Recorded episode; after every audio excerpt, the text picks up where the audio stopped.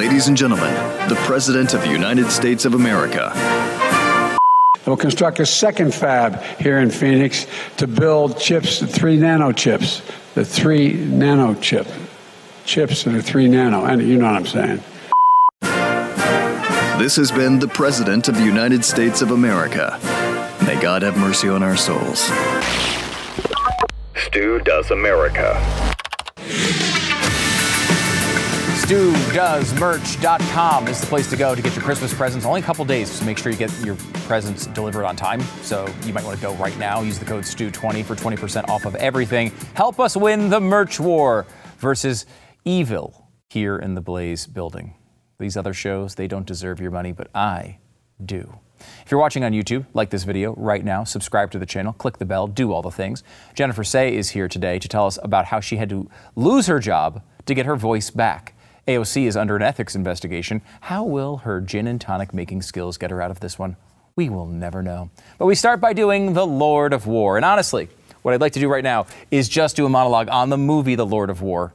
But that's a totally different thing. We'll get to that here in a second, maybe. But let's instead start with what happened overnight. Uh, this is a big development in the case between uh, the United States and Russia as it uh, relates to Brittney Griner, the WNBA player the president had a big announcement to make this morning.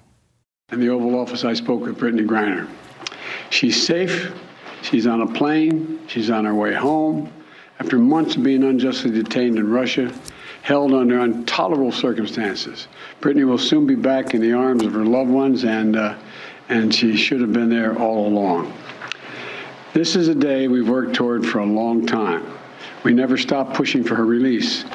It took painstaking and intense negotiations, and I want to thank all the hardworking public servants across my administration who worked tirelessly to secure her release. Mm. Uh, WNBA star Brittney Griner released from Russian custody in a high profile prisoner swap between the U.S. and Moscow. And that was kind of how the day started. The White House said that the Griner release was a difficult decision for Biden. And, you know, this is sort of a three part story arc here. Three things you really need to think about when you're talking about the Brittney Griner situation. And none of them are WNBA related because no one cares about the WNBA. I care about Brittney Griner as a U.S. citizen. I don't care about her as a WNBA player because it, it, makes no difference to me whatsoever if the WNBA exists or if it goes away forever. I don't care about that. But I do care about Brittney Griner because she's an American citizen. And that's part one here. It's important to say this. I really want Brittney Griner to be back in the United States. I'm glad she's back in the United States. I'm glad she's not in a Russian prison camp for a crime she may or may not have committed. Look, the Russians aren't exactly trustworthy when it comes to saying uh, that she had drugs on her at the airport. Maybe she did. It's not exactly out of you know some of the reporting, out of character from some of the reporting on uh, Brittney Griner and many other athletes when it comes to uh, you know uh, CBD, uh, not even CBD, you know, marijuana related vaping and hashish, and there's all sorts of, you know, reporting, uh, all sorts of reports on this. We don't know if she did it or not, honestly. If we have to be clear here, we can't trust Russian authorities. She did admit to it, but at you know what gunpoint? you know who the hell knows if she did it or not. It's not important because if she did do it, putting her in a prison camp for nine years is not an appropriate uh, cri- uh, punishment for that crime. So I'm glad she's back. Uh, here is uh, her uh, wife on the release. This is uh, ABC News. Today, my family is whole, but as you all are aware, there's so many other families who are not whole. And so, BG's not here to say this, but I will gladly speak on her behalf and say that BG and I will remain committed to the work of getting every American home, including Paul, whose family is in our hearts today as we celebrate BG being home. We do understand that there are still people out here who are enduring what I endured the last nine months of missing tremendously their loved ones. So thank you everybody for your support. Um, and today it's just a happy day for me and my family. I'm happy for her. Uh, I know if, if I was held captive somewhere, I'm sure my wife would get out in front of the, you know, the microphones and say, "We're really glad SB's coming home." You know, SB's been gone for nine months, and SB needs to come back here right now. SB, where are you? Please come back, SB. And that's exactly how she'd say it, I'm sure. I'm really glad that she's home, and 100%, that's great. That's part one. And part one's important. I'm not blowing off part one. In fact, I led with part one, and I want that to be noted. But there are part two and part three where I start to get a little, I start to crinkle my brow just a bit. I'm glad Brittney Griner is home, but Paul Whelan is also uh, over there in Russia, has been held for ridiculous reasons. He's been accused of being a spy. He's not a spy. Uh, but he's been held over there for multiple years. And it's just hard for me to understand how we couldn't get both of these people. We'll get into why here in just a second. But what kind of trades are we making in, in this? Uh, what we're like the uh, we're like the Minnesota Vikings back in the '90s, tr- trading for Herschel Walker. It's like you know, I, are we doing this right? We've kind of destroyed our franchise for the next decade and handed Dallas a freaking dynasty. I don't really understand the trade all that well. I'm glad she's home. But what about Paul Whelan? Whelan's a former Marine. Why isn't he back? Here's Biden talking about just that. She wrote to me back in July. She didn't ask for special treatment, even though we've been working on a release from the day one. She requested a simple quote Please don't forget about me and the other American detainees. Please do all you can to bring us home. We never forgot about Brittney. We've not forgotten about Paul Whelan, who's been unjustly detained in Russia for years. Mm-hmm. He has been. And he's got, I think, what, 14 to 16 years remaining on a sentence for nothing. I mean, they're calling him a spy. He's not a spy. This is a ridiculous claim by the Russian government to try to hold it over our heads and pull, extract things from us, which they've successfully done. The GOP has ripped Brittney Griner, er, Griner deal for sta- uh, stranding Paul Whelan in Russia, celebrities over veterans. And that's kind of what bothers me about this. Does anybody believe the reason we brought Brittney Griner home is because, well, that was the only thing we could get, or, well, they wouldn't give us Paul Whelan, or, you know, is there anything other than just the fact that Brittney Griner is a famous basketball player? That's what I'm getting at here. Look, some people care about Brittney Griner because she's a fa- famous basketball player. I care about her solely because she's an American citizen, but I would put her on equal footing, of course, with Paul Whelan. Now, I personally have a bit of understanding if you were outwardly doing this for chivalrous reasons. If you were to say, look, Brittney Griner is a woman, and we don't want a, a female president over there, a female prisoner over there. Even though we want Paul Whelan back, we chose Brittney Griner because she's a, a female. I would be fine with that, that sort of reasoning. I think a lot of people would be fine with that kind of reasoning. I think probably Paul Whelan would be fine with that kind of reasoning. It doesn't make any sense for the White House to use that kind of reasoning, though, and they didn't use that kind of reasoning because they can't admit that there are any differences between men and women. In fact, they can't even define what a woman is. All they tell us all the time is that gender is fluid and we can't, you know, men and women are exactly the same. So they can't come out and say, you know what, actually, we brought her back because we didn't want a female over there in prison. We, you know, we got a Marine and we're going to let him be stranded over there for a long, a longer time because we wanted to rescue a woman. I think a lot of honestly, a lot of conservatives would say, hey, look, do I like uh, Brittney Griner? Do I like the fact that she's kneeling at anthems? Do I like the fact that she doesn't seem to have much of an opinion of the United States of America? Maybe she'll change that now that they've bailed her out of a Russian prison camp. Maybe we'll see a little bit of a change on that. I hope we do. And I can understand being critical of that. But, like, end of the day, do what, would I rather have a female prisoner back here? You know, yeah, I would. Would you? Would the Biden administration? I don't think the Biden administration can say that. They can't even seem to define what a woman is. Biden did, of course, speak on uh, why Paul Whelan wasn't released by Brittney Griner. And Paul Whelan, of course, came out himself in a phone call to CNN to say he was disappointed the Biden administration has not done more to secure his release. Now, he also sort of said, his bro- and I know his brother also said this, we'll get into this in a second, that maybe, hey, it's okay. You know, it's okay. You know, the guy's a Marine. He's obviously had a rough, rough time, but he's a tough person and, and I think cares a lot about another American citizen being released. Ant- Antony Blinken was able to comment on this as well. He was talking about whether and why the administration did not push harder to get Paul Whelan home. While we're elated at Brittney returning home, we continue to work relentlessly to bring Paul Whelan home as well. Despite our efforts, the Russian government has not yet been willing to end his wrongful detention. They continue to insist on sham charges of espionage and are treating Paul's case differently. As a result, Paul and his loved ones continue to suffer needlessly and unjustly. This was not a choice of which American to bring home. Hmm. The choice was one or none. Hmm. I wholeheartedly wish that we could have brought Paul home today on the same plane as Brittney, just as at the time I wish we could have brought Brittney and Paul home when we secured the release of Trevor Reed back in April. But hmm. we will stay at it. Hmm. Well, you stay at that. Antony, please do that. Um, not everybody thought this smelled just right. In fact, and this is the most difficult part of today's program, I will be honest with you. I don't like what I'm going to do, but I'm about to say something generally positive about someone on the Dallas Cowboys, and I don't want to do that. I feel like I'm letting you down by just uttering words like this, but Micah Parsons decided to uh, comment on this, and after getting the news on the uh, Griner situation and Paul Whelan being left behind, he said, Wait, nah, we left a Marine, hell. Nah. And that is, I think, I think he connected with almost every American in that moment. Now, you know, Micah Parsons, unfortunately, is a very good football player. I would like him to be much worse. Uh, but he's a very good football player.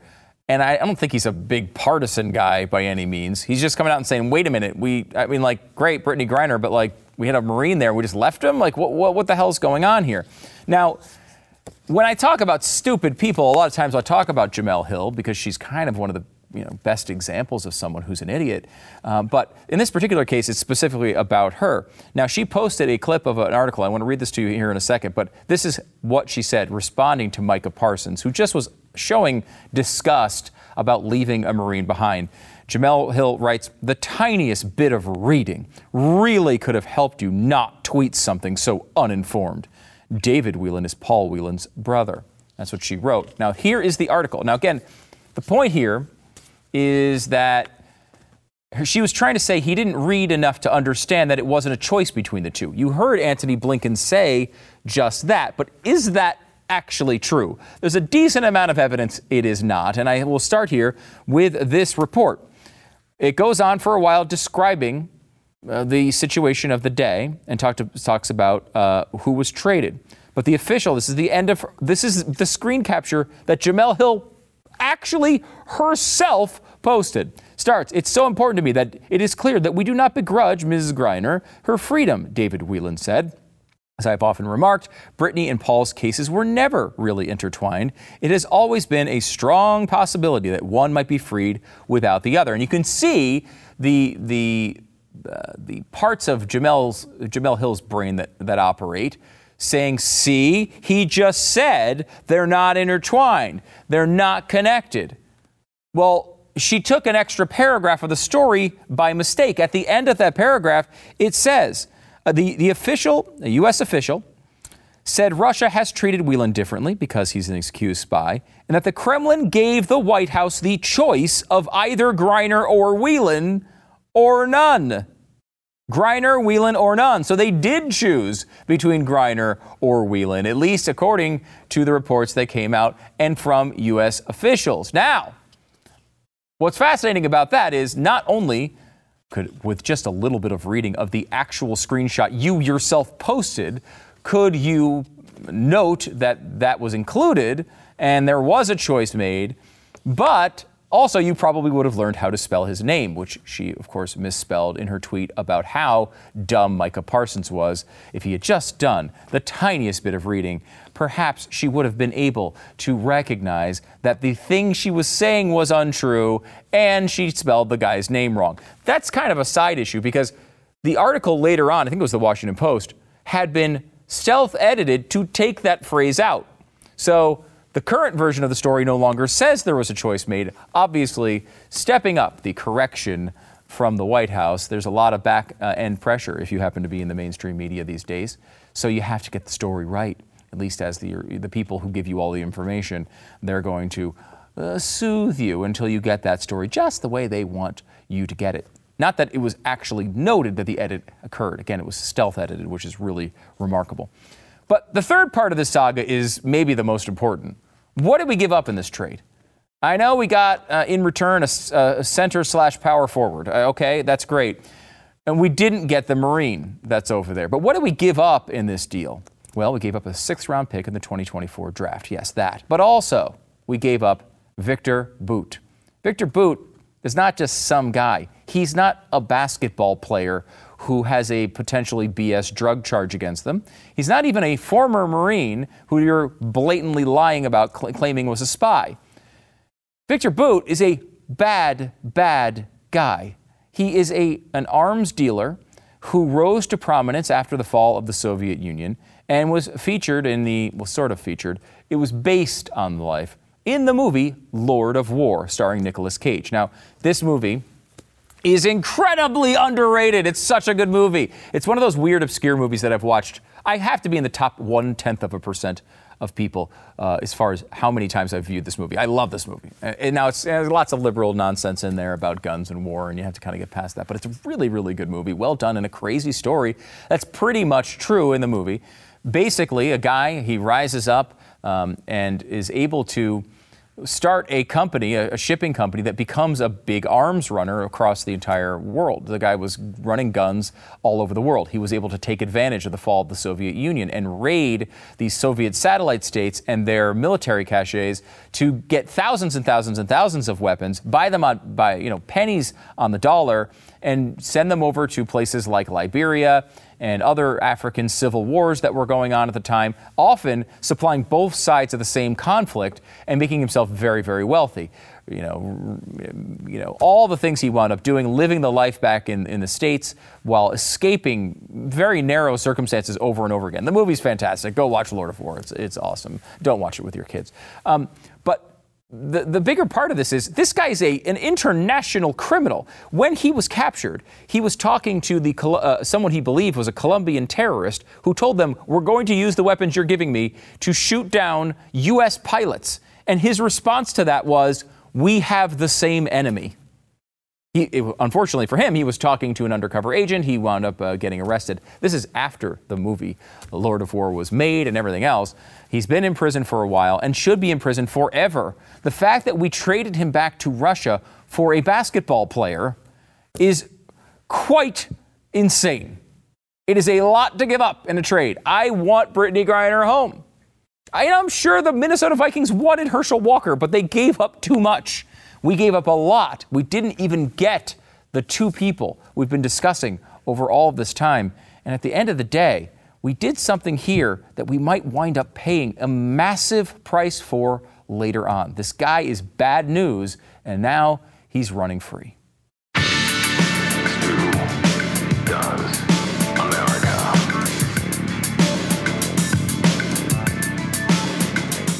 I love Tommy John. They've got great stuff. And you know what? I will say, I, have heard Tommy John's commercials before. And Tommy John commercials kind of air on a lot of podcasts. I hear them all the time. And I heard them all the time, like a thousand times. And a thousand straight times I thought to myself, you know, I don't know, is it really that good? Come on, how good can it be? It's underwear. Well, I got a news for you. Uh, Tommy John is life changing. I love the stuff. Uh, their, their underwear, their loungewear, it's comfortable, it fits great it breathes well, it does all the things you need underwear to do, and then all the problems you've ever had with underwear in your life, you're thinking to yourself, oh, I don't like the way this stretches or the way it sits, or a, it gives me wedgies, or the, the, the, the, the roll at the top kind of bends over. None of that stuff happens. They've solved all of these problems. How have they done this? I don't know. With over 18 million pairs sold, people love Tommy John underwear. That's why Tommy John doesn't have customers. They have fanatics, and I'm one of them. The loungewear by itself, forget the underwear for a second. The loungewear, buy this for somebody for Christmas. They're going to love lounging around the house in Tommy John loungewear. Tommy John's best pair you'll ever wear or it's free guarantee is going on as well. You can go to TommyJohn.com slash Stu right now for 20% off your first order. 20% off right now at TommyJohn.com slash Stu. TommyJohn.com slash Stu. You can see the site for details. And of course, that site is TommyJohn.com slash Stu. I'm happy to welcome Jennifer Sey to the program. She's the former brand president for Levi's and author of the new book, Levi's Unbuttoned The Woke Mob Took My Job But Gave Me My Voice, which you can pick up today wherever you get your books. Jennifer, how's it going? Good. Thanks for having me. Yeah, I'm so glad you came by and did this. Um, you have an incredible story. B- before we get even to the Levi's part, can you kind of walk people quickly through, you know, how you got to the point where you were this bigwig at Levi's? Well, I started at Levi's in 1999. Um, I spent over 20 years there. Actually, it was close to 23 by the end. I worked my way all the way up the ladder. I was entry level marketing assistant, and I ultimately became the brand president in 2020. Wow, Um, that's a, I mean, and that's basically the top of the heap, right? You're, pretty much the top of the heap. It's next in line for CEO. right. So way up there. Yeah. That's a big deal. You go through this, and, and and you're doing other things as well. You were an athlete. Uh, you made documentary films. Uh, so you kind of had a really broad experience here, which brings you to a point in your life where you know you, you've achieved a lot. Things are going really well. And then, of course, we all kind of get hit in the face at the same time with a pandemic that shuts everything down and changes all of our lives. Where where are you at this at this point when this happens? Yeah, I had spent, you know, 20 years at Levi's. I wrote a book while I was there, first book. I made a film. It's part of the reason I loved it there, Yeah. is I was able to do all these other things and use my voice. But then in 2020 of March, um, I was very outspoken about the public school closures in San Francisco, which is where I lived. Um, schools were closed for 18 months in San Francisco. Playgrounds were closed for close to nine months. So basically, children were the most restricted. I mean, San Francisco was really, really restricted, but children were more restricted than anyone. And this struck me as utterly wrong. They're the most um, vulnerable to these restrictions for adverse outcomes and the least vulnerable to COVID. Right. So I was very outspoken about this from literally March 2020. I was told repeatedly over the course of two years that I needed to stop. In the middle of that, I got promoted to brand president from chief marketing officer, so I was doing a good job. Right. But it ultimately, uh, in January of 22, I was told that there was no place for me at the company, and it really became a you are not one of us anymore. You don't uphold these beliefs that we all need to stay home forever. You're a bad person. Right. And and the which is strange because you're not you're not coming from like a hardcore conservative background, right? no, I would have self identified as left of left of center up until two years ago, three. Yeah. I mean, two years. Now I don't apply those labels Right. anymore. I'm like, I believe what I believe. And I'm not going to run from one side to the other side. You know, I um, I believe in freedom first and foremost. Yeah. And this was the greatest, you know, imposition is a nice word on our freedoms that I could fathom. It's undemocratic. People couldn't congregate, worship, send their children to school. I don't, that's un American. Uh, it's a really good word for it because I think your story is really a, an American success story, kind of like what we would put out there is like, hey, here is this is you can do this in America, right? And it really takes a turn after COVID happens. Now, were you out there saying like crazy conspiracy theories? Were you what, what when you talk about advocating for kids to be back in school? What were you saying exactly? I was saying, I was citing data that children were at little to no risk from the virus. Mm-hmm. Very that- true. That's that we that we know that's fact, true. It was but- true then. It's true now. But that was labeled conspiratorial. It was. Even though the data was there to support it. The median age of death in the very early days was over 80. So that means children are, you know, kind of okay, are okay. So- a, that was a you know look it was a really tough period but like that was a blessing of of this particular virus and that like w- kids really were able to escape the worst effects. It is a blessing. Mm. But even, you know, I was obsessively reading data. I read, I went back to 2006 and read the CDC's pre pandemic playbook. Yeah. Because I was, know, Yeah. we, yeah, we all had those days where I you're too a- buried in spreadsheets. Yeah, I I was buried, and you know, even for fatality rates far higher than COVID, they said never to close the schools for more than a few weeks. Denmark opened their schools after three weeks into this Mm-hmm. because they said the harms were too great. Sweden never closed them, so. We knew. Mm-hmm. It's not that we didn't know, right? Other countries were doing the right thing for children. So, no, these were not conspiracy theories, you know, citing data that children were largely spared from the virus and that there would be harms done, learning loss, as well as mental health impacts. And now, guess what? That's exactly what we're seeing. But I was um, literally accused of being a conspiracy theorist. I was asked directly, are you a conspiracy theorist? As if anyone answers yes to that question. you know, it's funny because both sides of your argument were proven completely correct, right? Both sides of it. Has there been an apology? Has there been a, hey, look, we just were too wrapped up in the heat of the moment? Is there any of that that comes your way? No, absolutely not. I mean, even you know, as we all watch and the studies are published and it's all playing out exactly as I had said it would, mm-hmm. that there's terrible learning loss and mental health impacts, there's acknowledgement, but there is no ownership or accountability. In fact, what we're hearing is, well, let's not blame anyone, let's move forward. Yeah. I feel like it's important that we have some accountability. because otherwise these same decisions can and will be made again. There are already school closures happening now for flu in some cities across the country. We're going, we're going back to this again? Exactly. You know, I, I feel like sensible people can have a, a, little bit of grace for the, the deepest parts of this. For right? the very beginning. For the very beginning, right? We didn't really know all everything, although we did know the child thing. I mean, that was there from the beginning. And I, bring this up every once in a while. You know, um, Dr. Um, um, Michael Osterholm, he was on. I remember hearing him on Joe Rogan right before this thing all started, and he. Here's a, a disease expert. He was working later for the Biden administration as an advisor, and he said, "No, closing the store, school is usually not the right thing in a situation like this." Everybody knew this at the time, but like you know, even in Denmark, you mentioned three weeks okay, three weeks, all right, let's figure this out, get our feet set, I understand. This went on and on and on to the point that it almost seemed like it was less of a, an argument about the children and much more about an argument about how do we blame a red state for their bad policies so we can look better. Is that, yeah. is that the right way of thinking of it? A red state, President Trump, who said in the summer of 2020 schools needed to open. And as soon as he said that, the American Academy of Pediatrics reversed course and said schools can't open, they need to close. It's very, very bad. Mm-hmm. It became utterly, viciously politicized.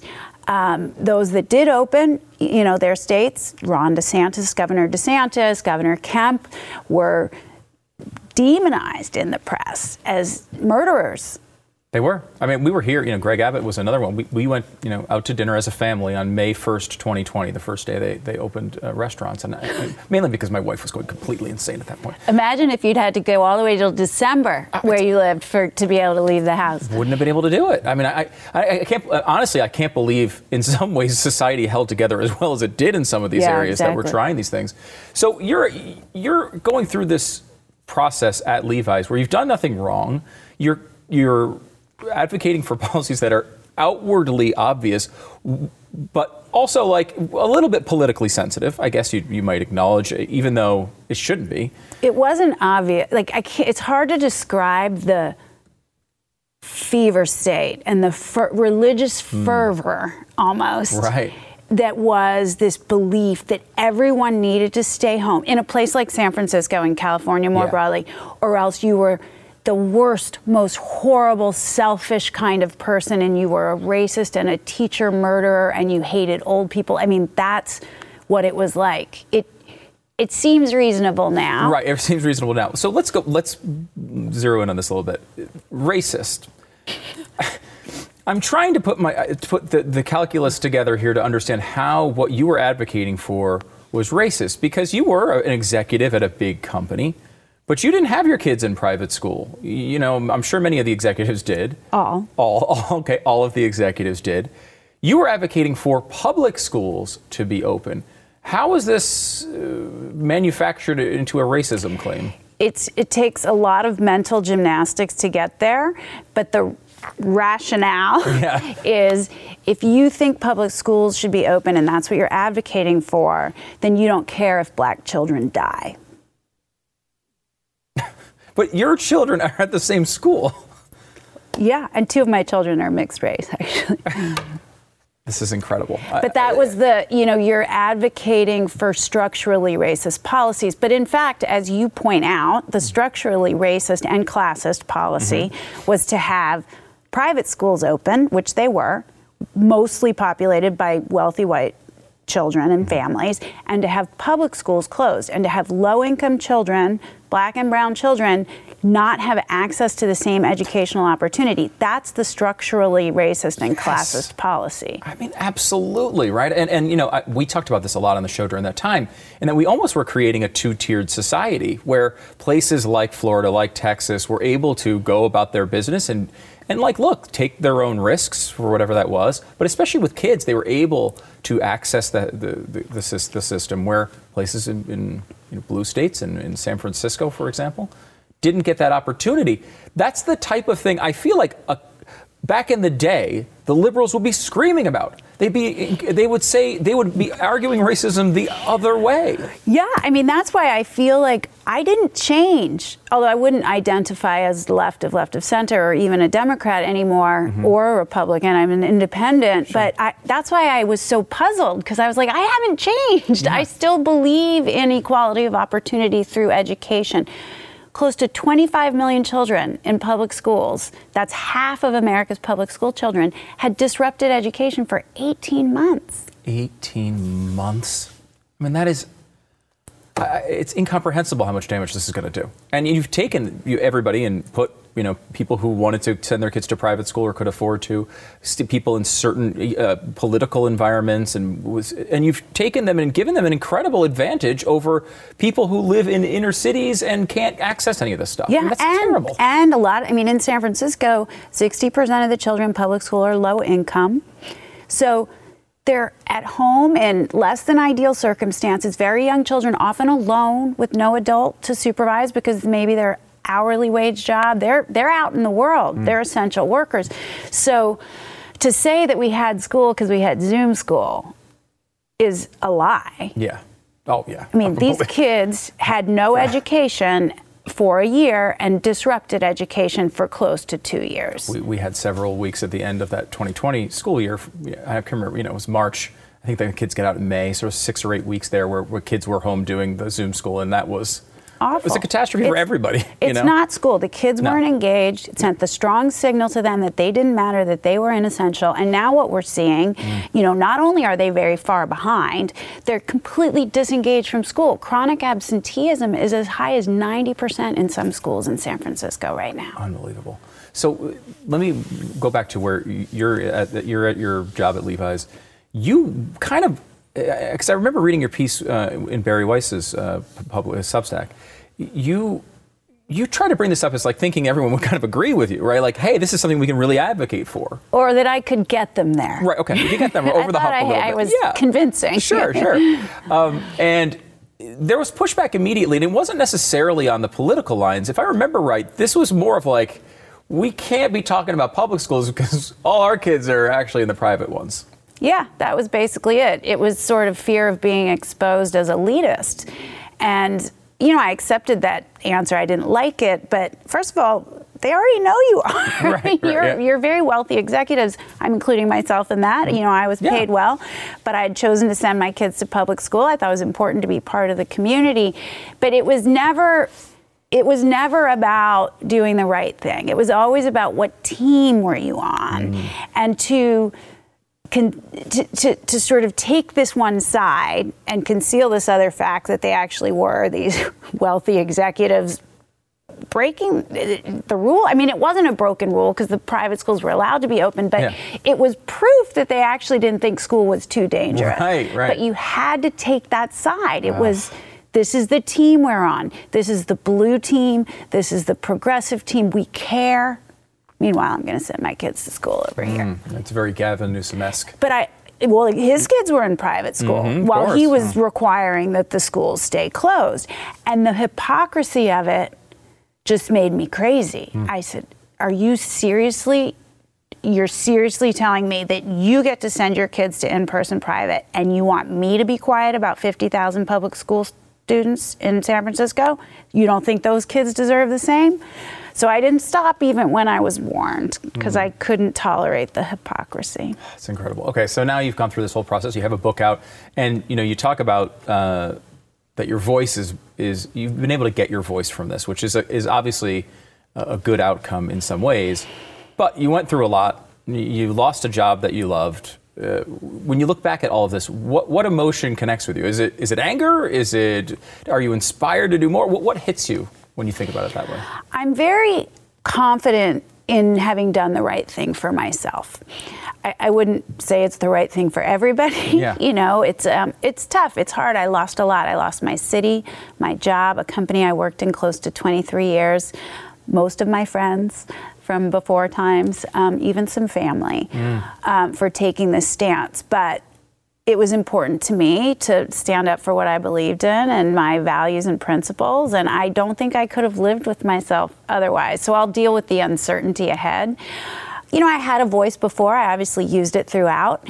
Um, but interestingly, this has given me a bigger one and a bigger platform. Yeah. Um, and I come and talk to folks like you and I, I get to spread the word. And really i want to just encourage people to use their courage and stand up and use your voice in small ways every day and push back on this madness. Because i was pushed out of my job for saying true things. If that doesn't alarm people that freedom of speech is really at risk in this country that censorship is real that government and corporations are acting in lockstep mm. to further very specific That used messages. to be thought of as bad. it used to be. Yeah. Very specific messages mm-hmm. which aren't even true Right. necessarily. And demonizing those who dare to ask questions. If that doesn't alarm you, you are not paying attention. We used to have books about like th- that exact scenario is like a dystopian novel. yeah, there's a name for it. Yeah, yeah, there is. There is. It's, They use it for us, but it's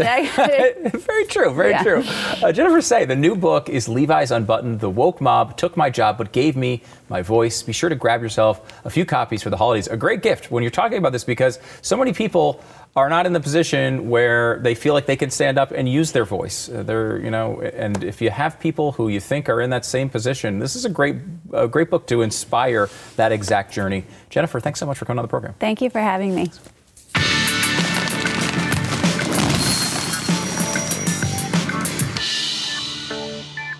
All right, whether you're buying or selling a home, you know it can be difficult. You know it can be stressful. It can be the type of it's like the holidays basically. It's, it's a it's a constant period of stress and horror at times. But you need someone on your side working with you. A lot of people they'll go on the web, they'll see a house that they like, they'll click the agent below that house and uh, start the process. Uh, of buying it. You know, that's not always the best way to do it. You should have someone on your side of that transaction. So, whether you're buying a home or selling a home, you want to have the best agent in your area, someone who has been screened, someone who has the best results, someone who knows the market and really has a, a deep understanding of what this process is. You can find that person at realestateagentsitrust.com. Go there today, provide them with some basic information. The team will contact you to make an introduction to your agent, the best one in your town. It's realestateagentsitrust.com. Check it out now, realestateagentsitrust.com. We're like 24 hours away from the Stu Does America 2022 Christmas Party Power Hour. Get your Christmas party season started absolutely right by going to StuDoesPowerHour.com. StuDoesPowerHour.com. I will be there, of course. Sara Gonzales, Alex Stein, Jason Buttrill, Josh Jennings, and more. You're going to love this one tomorrow night, 9 p.m. Eastern. Now, if you want to watch it, go to the YouTube channel, youtube.com slash America. Follow the show, click like, click the bell. We'll alert you when this thing gets started. It's going to be after this show tomorrow night. So if you're watching this show, uh, you know, it's going to air right after this one on YouTube. And uh, it's going to be quite the adventure. Basically, we do the old like drinking game where we have one shot of beer per minute for an hour. Starts off calm and sensible and then becomes a complete mess, as you might right realize is probably going to be the case. Uh, it's going to be a lot of fun, and it's a great way to kick off the holiday season, at least for everything other than my liver. Uh, it's StuDoesPowerHour.com. Check it out, StuDoesPowerHour.com.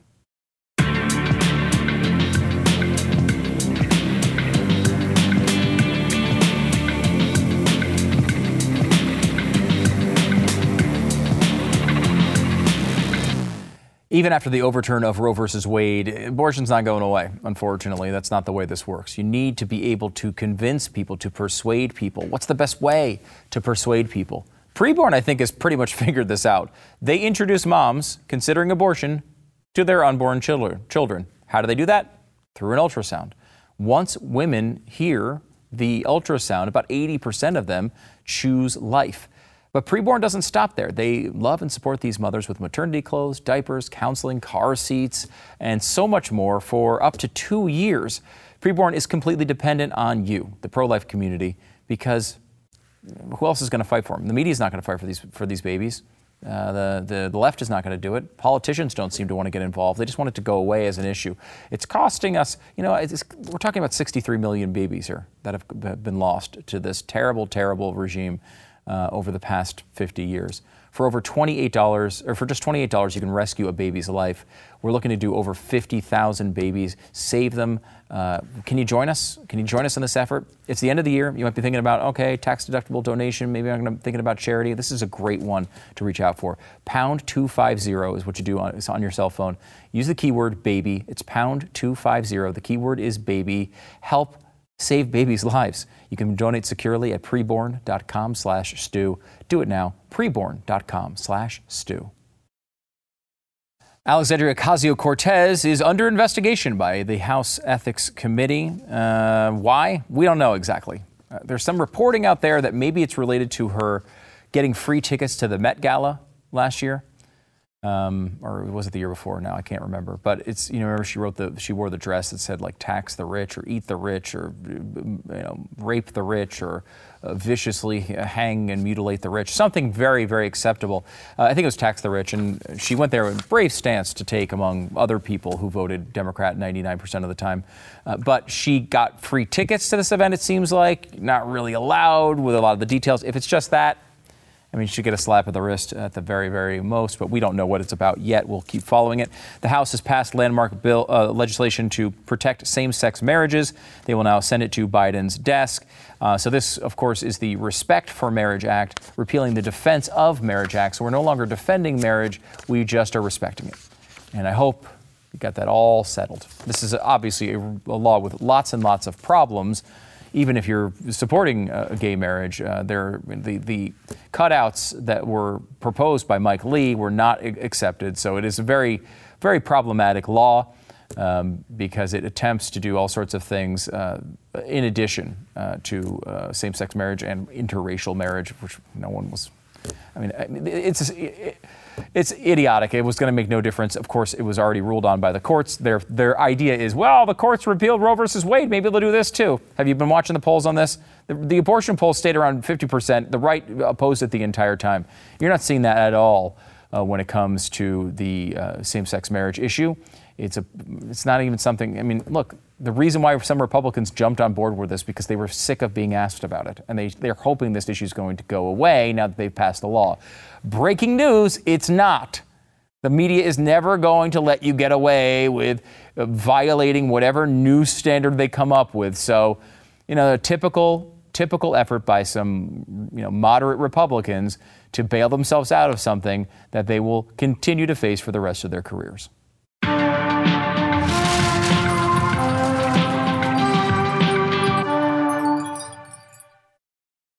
One of the last days you can get your Christmas presents uh, if you go to studoesmerch.com. Make sure they're shipped to you in time. Use the code STU20. You'll save 20% off. We got to win the merch war, so help me out. studoesmerch.com. And don't forget, tomorrow night, studoespowerhour.com. Yes, we're back for another Power Hour. Don't miss it on youtube.com slash studoesamerica, 9 p.m. Eastern. We'll see you tomorrow.